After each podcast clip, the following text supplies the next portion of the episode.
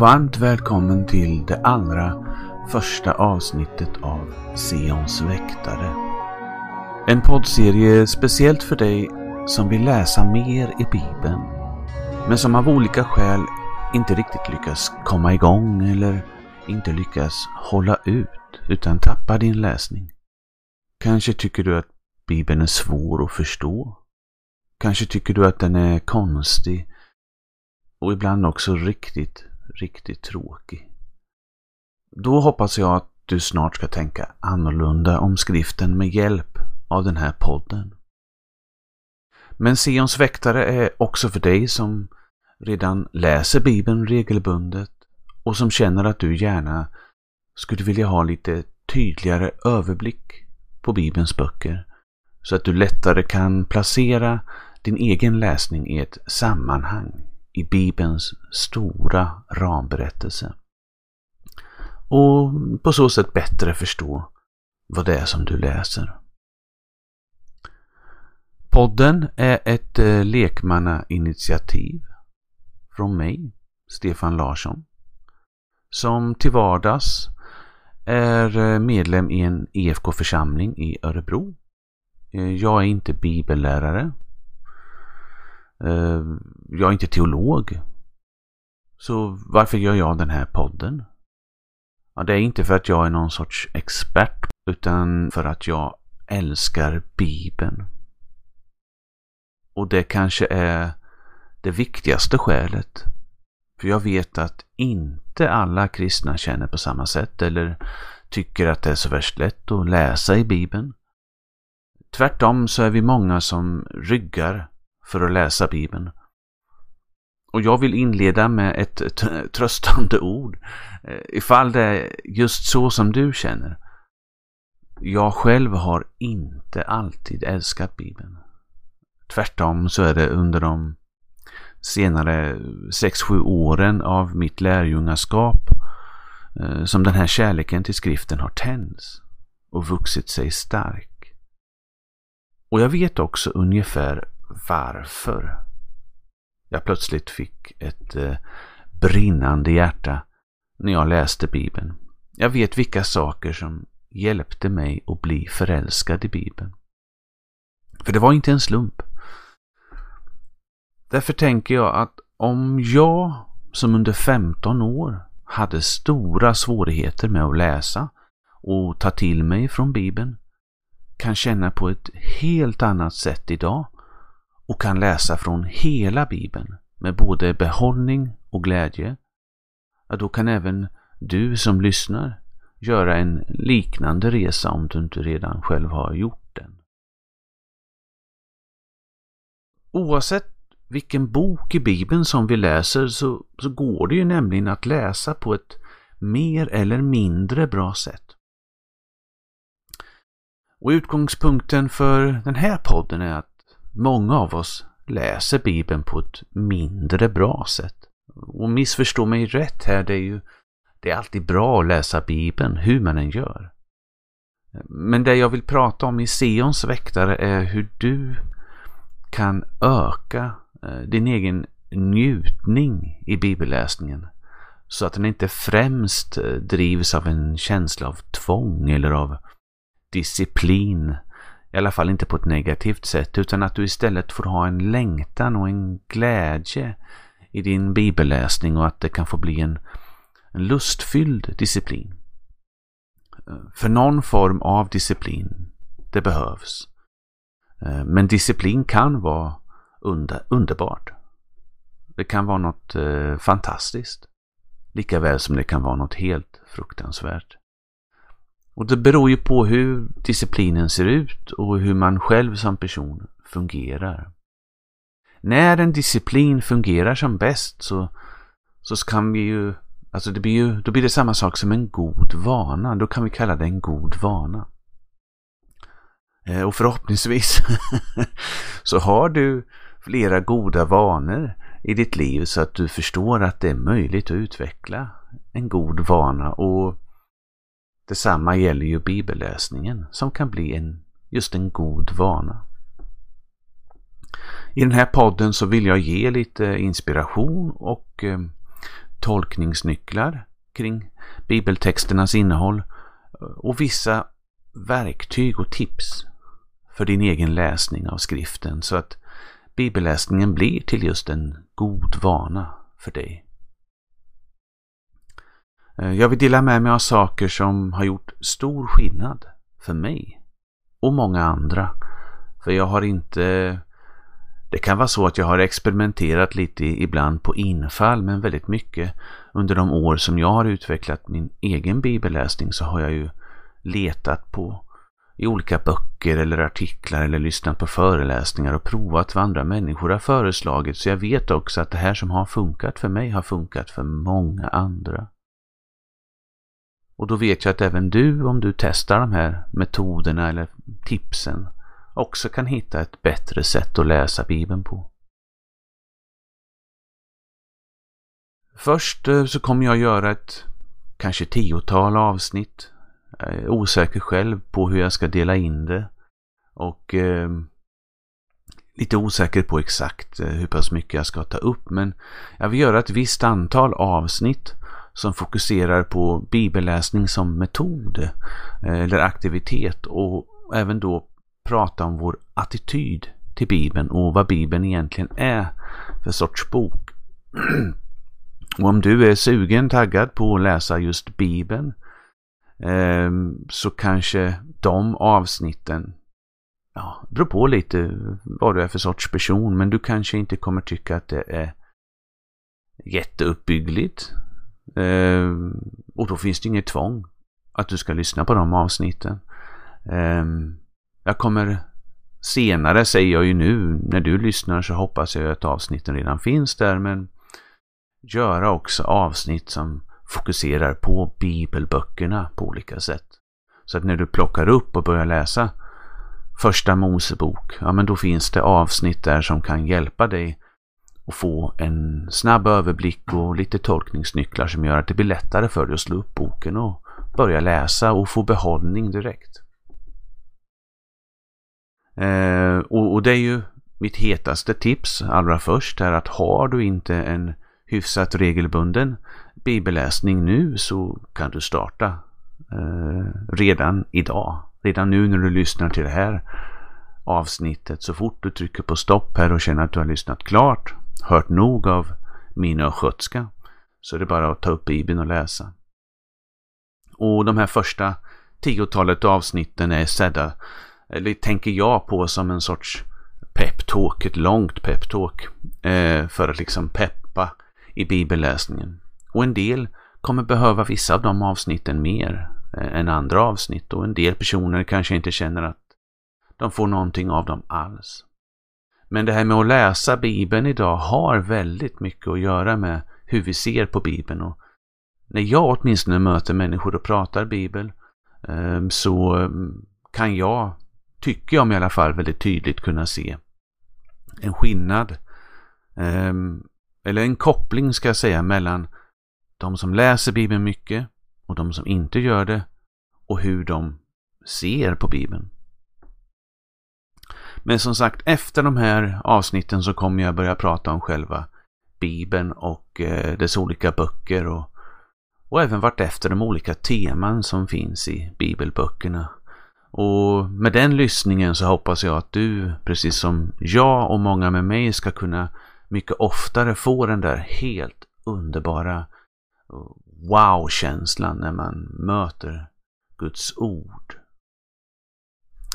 Eh, och jag hoppas att de avsnitten ska vara så pass tydliga och metodiska att du kan lyssna på dem om och om igen varje gång som du börjar läsa en viss bibelbok och få tillbaka i minnesbanken de här fina tolkningsnycklarna som jag själv har upplevt har hjälpt mig att ta mig an eh, Bibelns olika böcker. Och eh, där så avslöjar jag ju någonting som jag kommer tala mer om. Men att, att läsa Bibeln är ju att också läsa om Bibeln. Eh, Bibeln är en bok som blir bättre för varje gång du läser den. Åtminstone när man läser den med den attityd som jag vill uppmuntra dig till att ha som kristen bibelläsare. Att vi inte läser Bibeln som en vanlig historia och därför andra eller tredje gången tänker att nu vet ju jag precis vad som ska hända, det är inte spännande längre. Utan tvärtom så är Bibeln en bok där de små detaljerna och även det som ryms mellan raderna är väldigt viktigt och därför så krävs det för förståelse för att läsa Bibeln. Och det betyder ju att för varje gång du har läst en bibeltext så har du mer för förståelse. Och nästa gång du läser den kommer då bli bättre och bättre och bättre för dig. Din upplevelse av Bibeln, din förståelse av Bibeln. Och den, eh, den förståelse av vem Gud är, vad Gud har gjort, gör och ska göra kommer att växa för varje gång du läser en bibelbok. Så eh, om du ger bibelläsningen en chans enligt de tips och metoder som jag kommer att föreslå så misstänker jag starkt att du kommer att fortsätta med att läsa Bibeln tills du får hemkall eller Herren Jesus Kristus kommer tillbaka. Att det ska bli just en god vana som består. I det här första avsnittet så vill jag alldeles särskilt prata om poddens namn. Varför kalla en sån här bibelpodd för Sions väktare? Ja, det är så att i, i namnet finns några första viktiga tankar om varför du och jag som kristna behöver läsa Bibeln så ofta som möjligt. Dels så handlar det om hur viktigt det är att lyssna till Guds ord i skrifterna. Eftersom Gud faktiskt har valt just Bibeln som det främsta sättet att tala till mänskligheten. Men det handlar också om att leva profetiskt. Eh, på ett sätt som gör Guds ord, eh, Guds budskap synligt för andra människor omkring oss. Namnet eh, Sions väktare hittar jag i en text av John Ångman som var en förgrundsgestalt inom tidig svensk baptism från sent 1800-tal ända fram till sin död 1931, eh, det vill säga för snart 100 år sedan. Han var delaktig i bildandet av Örebromissionen och av Philadelphia-kyrkan i Örebro och i startandet av eh, Missionsskolan, det som idag kallas för ALT, Akademin för ledarskap och teologi. Och Ångman har därför haft en stor betydelse, inte bara för min församling som är just Philadelphia-kyrkan i Örebro, utan även för det idag rikstäckande samfund som eh, min församling tillhör, EFK, Evangeliska Frikyrkan. Och i en text om bibelsyn som Ångman använde för ett eh, föredrag den 15 februari 1902 så skrev han följande. Guds ord är lika oförstörbart som den allsmäktige guden själv. Ingen av oss hyser några farhågor för att Guds ord ska tillintetgöras. Eh, frågan gäller icke heller detta utan på vad sätt vi såsom trogna Sions väktare effektivt skola kunna avvärja de dödliga hugg som riktas mot tron på det gudomliga ordet. Att här föreligger en stor fara är redan så uppenbart att inga bevis är nödvändiga. Tvivlet på Bibelns ofelbarhet har redan gripit omkring sig bland en mängd lärda inom olika protestantiska samfund. Professorer, lektorer, präster och predikanter.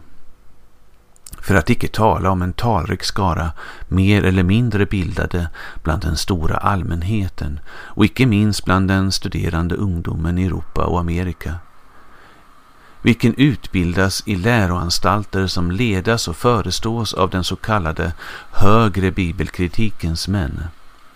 Ehuru detta tvivel hittills icke kunnat tränga sig ner till folket i allmänhet i vårt land, visar det likväl en tydlig tendens att så göra, om det också torde dröja innan hela degen blir genomsyrad.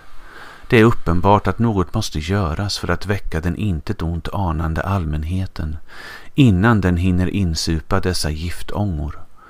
Då sinnena blivit berusade är det nämligen icke lätt att få dem nyktra.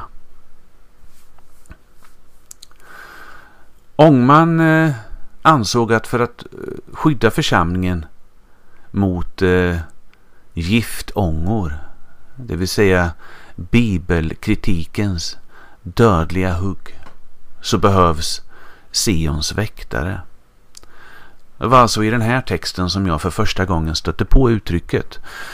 Men jag misstänker att de äldre i min församling känner igen det och, och, när jag nu plockar upp ett gammalt uttryck från över hundra år sedan så finns ju alltid risken att människor under en längre tid har använt det och uppfattar det på ett sätt som jag inte avser. Därför vill jag passa på att berätta varför jag själv har valt frasen som namn på min podd och vad jag menar med namnet. Eh, John Ångman själv utvecklar inte betydelsen av Sions väktare i den text som jag läste, men det går ändå att få en känsla ur kontexten att Ångman avser ett värnande om Bibeln som Guds ord. Det är den första nyansen jag själv lägger in i titeln på podden, att hela Bibeln är Guds ord. Och det här är inte längre något självklart bland kristna. Det kan finnas många olika åsikter om vad kristen tro är.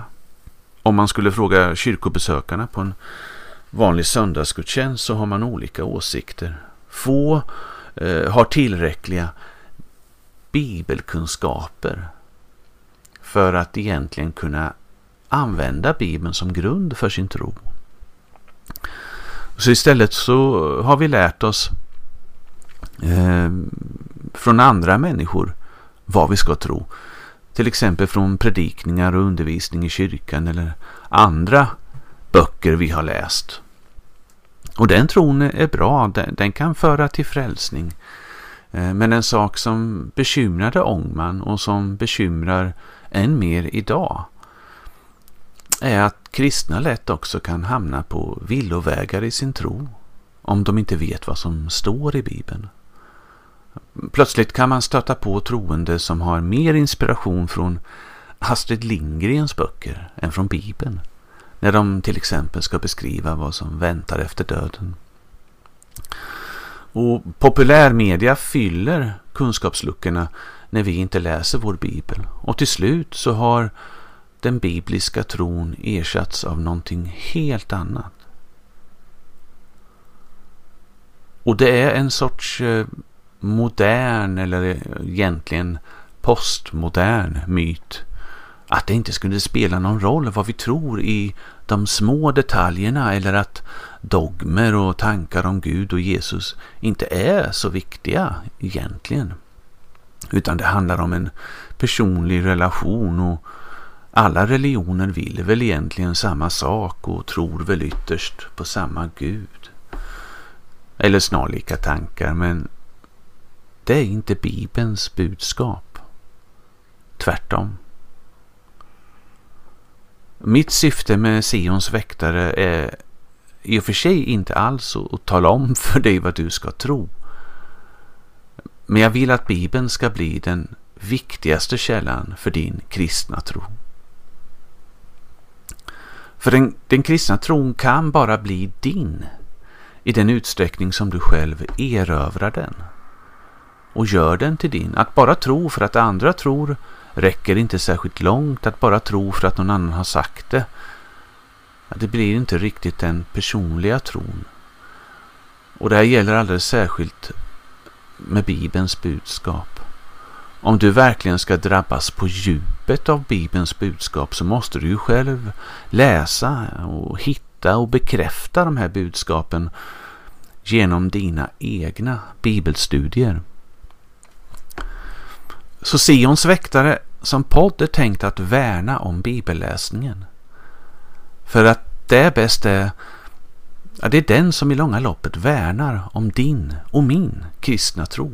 Det vill säga den tro vi kan ha gemensamt. Som inte är vår personliga hemsnickrade tro utan en tro som miljoner människor på jorden tillsammans kan ha. Ingen bibel, ingen kristendom. Det är min paroll. Och jag vill vara och hoppas att du tillsammans med mig vill eller kommer vilja vara just en Sions väktare, någon som värnar om Bibeln i ditt liv och i vår församlings gemensamma liv. Och för dig som inte är filait, som inte är medlem i Philadelphia Örebro så hoppas jag att du vill vara en Sionsväktare i din egen församlingskontext. Men jag vill även lyfta fram fler aspekter på poddens namn genom att eh, titta på orden Sion och, och väktare i Bibeln. Ordet Sion syftar på staden Jerusalem men även på Israels folk. Eh, I Bibeln beskrivs i Jesaja 62 hur Gud har satt väktare på Jerusalems murar. Och staden kallas där även för dotter Sion. Och vad gör då de här väktarna på Jerusalems murar? Så här står det. På dina murar, Jerusalem, har jag ställt väktare. Varken dag eller natt får de någonsin tysta. Ni som ropar till Herren, unna er ingen ro och ge honom ingen ro förrän han upprättar Jerusalem och gör det till en lovsång på jorden. Se, Herren förkunnar till jordens ände. Säg till dottern Sion, se din frälsning kommer. Se, han har med sig sin lön, hans segerbyte går framför honom. Man ska kalla dem det heliga folket, Herrens återlösta. Och du ska kallas den eftersökta, staden som inte blir övergiven. Sions väktare har alltså både explicit och underförstått följande uppgifter. Att lära sig om Guds löften så att de vet vad Gud har lovat att göra. Och att be till Gud, närmast tjata och påminna honom om eh, de löften som Gud har gett. Att söka i sin samtids skeenden att eh, vakta från murarna efter tecken på Guds verkande då Gud gör det som han har lovat. Och slutligen också att hålla sitt folk eh, redo så att de kan möta Herren när han uppfyller sina löften. Och för att kunna axla de här uppgifterna så måste Sions väktare därför också vara fyra saker. Vi måste vara forskare i skrifterna. Vi måste vara bevakare av samtidens händelser. Vi måste vara uthålliga bedjare och vi måste även vara profeter i vår egen församling. Men till denna sista aspekten av väktarskapet, att, att vara profeter i vår egen församling, så vill jag lägga till att vi främst ska vara profeter i en mer generell bemärkelse, om inte Gud kallar oss till något annat. Nämligen profeter genom att föregå med goda exempel på hur evangelium kan förkroppsligas och hur det ska levas ut. Och genom att dela med oss av glädjen som vi finner i vår bibelläsning så att den får smitta av sig på andra och väcka deras intresse för Bibeln. För även om det känns väldigt frestande att tänka på ett annat sätt när du forskar i skrifterna när du gräver så där djupt och finner guldklimp efter guldklimp och är så väldigt bara oh, du vill dela med världen, du vill så gärna dela med dig, du blir så fylld av det.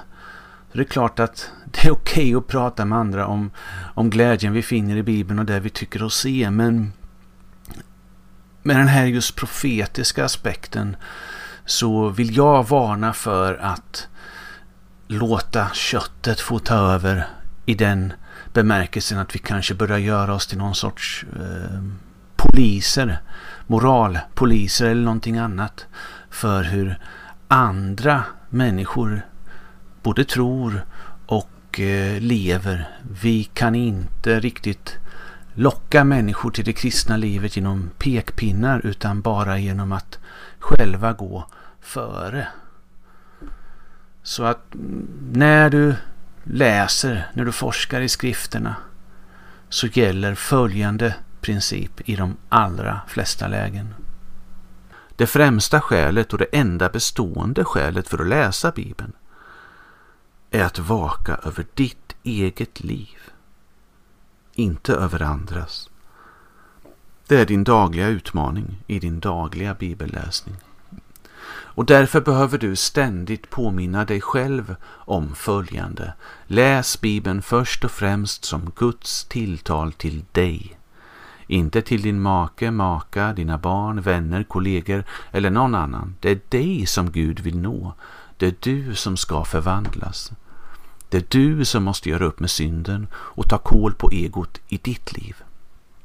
Andra människors liv är deras ensak. Det kan finnas situationer i livet då det är rätt att tala till andra om Guds ord och kristet lärjungaskap. Och det finns situationer då vi måste agera mot ondska och orättvisor i världen. Men det är aldrig utgångspunkten för dina bibelstudier. Det är snarare frukten av att Gud får verka i dig och forma ditt hjärta över tid. Gud talar till dig. Ta emot. Tänk inte på andra. Det bara distraherar. Se istället din egen synd. Och om du inte hittar den så har du inte tittat tillräckligt noga. Och se också dina egna styrkor, dina gåvor och bygg vidare på dem för att tjäna Gud. Hylla dina passioner och kompetenser. För Bibeln kommer hjälpa dig att använda även dem ännu bättre. Och här vill jag därför också vända på situationen och säga använd inte Guds ord som ett svepskäl för att tycka synd om dig själv eller bryta ner dig själv lika lite som du ska anklaga andra. Du kan endera tycka synd om dig själv och, din, och att din misär blir en förtäckt form av egoism där ditt eget lidande hamnar i centrum och ska prägla alla relationer och uppdrag du har.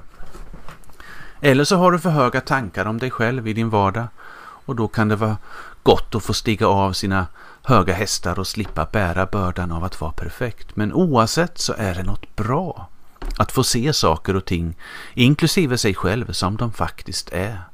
För det är det som kallas för verkligheten. Och då är det mycket lättare att fatta bra beslut i livet.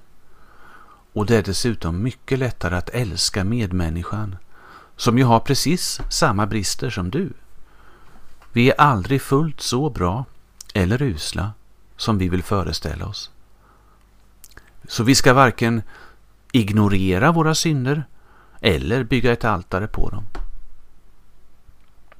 Men om du sen någon gång tycker att det känns lite extra tungt och känslan kanske sitter i över några dagar eller till och med veckor och du upplever att Bibeln utmanar dig på ett sätt som du har svårt att förstå vad du ska ta vägen med eller möta upp så ha gärna någon som du kan läsa Bibeln tillsammans med och samtala med om det som du känner och upplever. Har du inte det så kan du ta kontakt med en pastor i församlingen. Bibeln är till för att samtalas om och samlas omkring för att diskuteras. Bibeln är församlingens text och vi läser den bäst i gemenskap. Och det här gäller särskilt när vi upplever Guds direkta tillrättavisning om synder i vårt liv.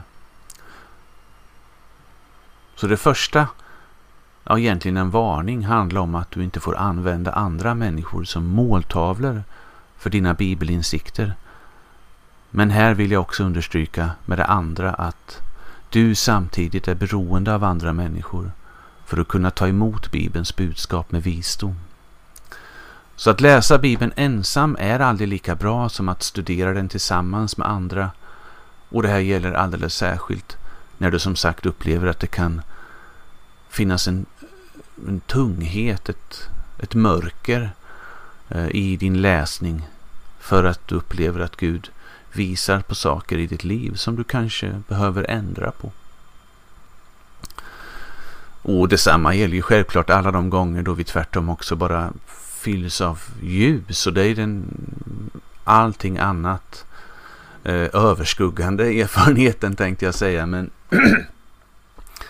eh, att läsa Bibeln är till 99% glädje åtminstone för mig idag. Eh, och i den glädjen så innefattar det också för mig idag att Bibeln pekar på min synd.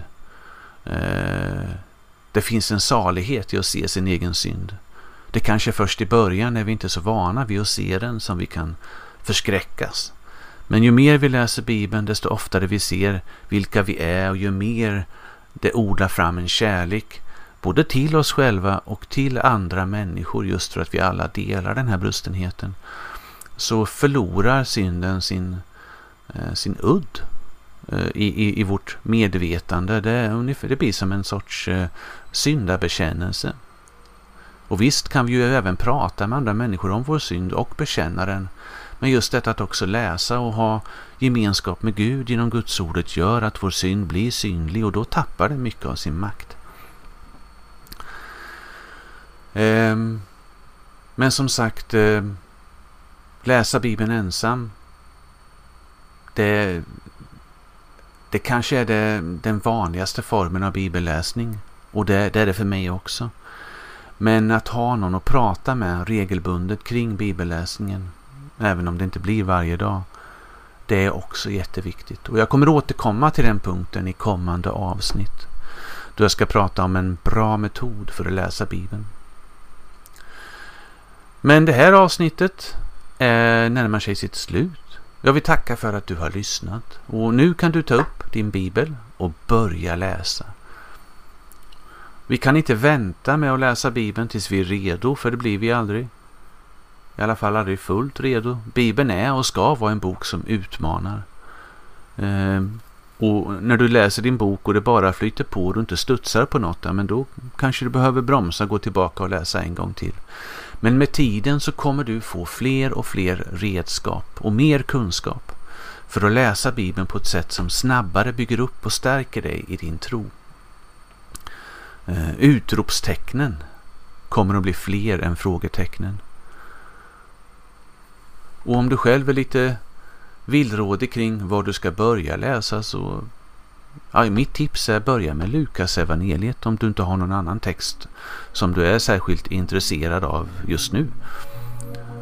Och ha gärna en bibelutgåva med lite kommentarer på verserna, det kommer jag också komma tillbaka till, men någonting som kanske kan hjälpa dig i fotnoter eller någonting annat att få hjälp med de svåraste orden, namnen eller händelserna i texten. För du läser en text som är flera tusen år gammal och det kan vara klurigt. Och samtidigt så är Gud där och ger dig föda här och nu och det är. Jag önskar dig Guds frid i din läsning.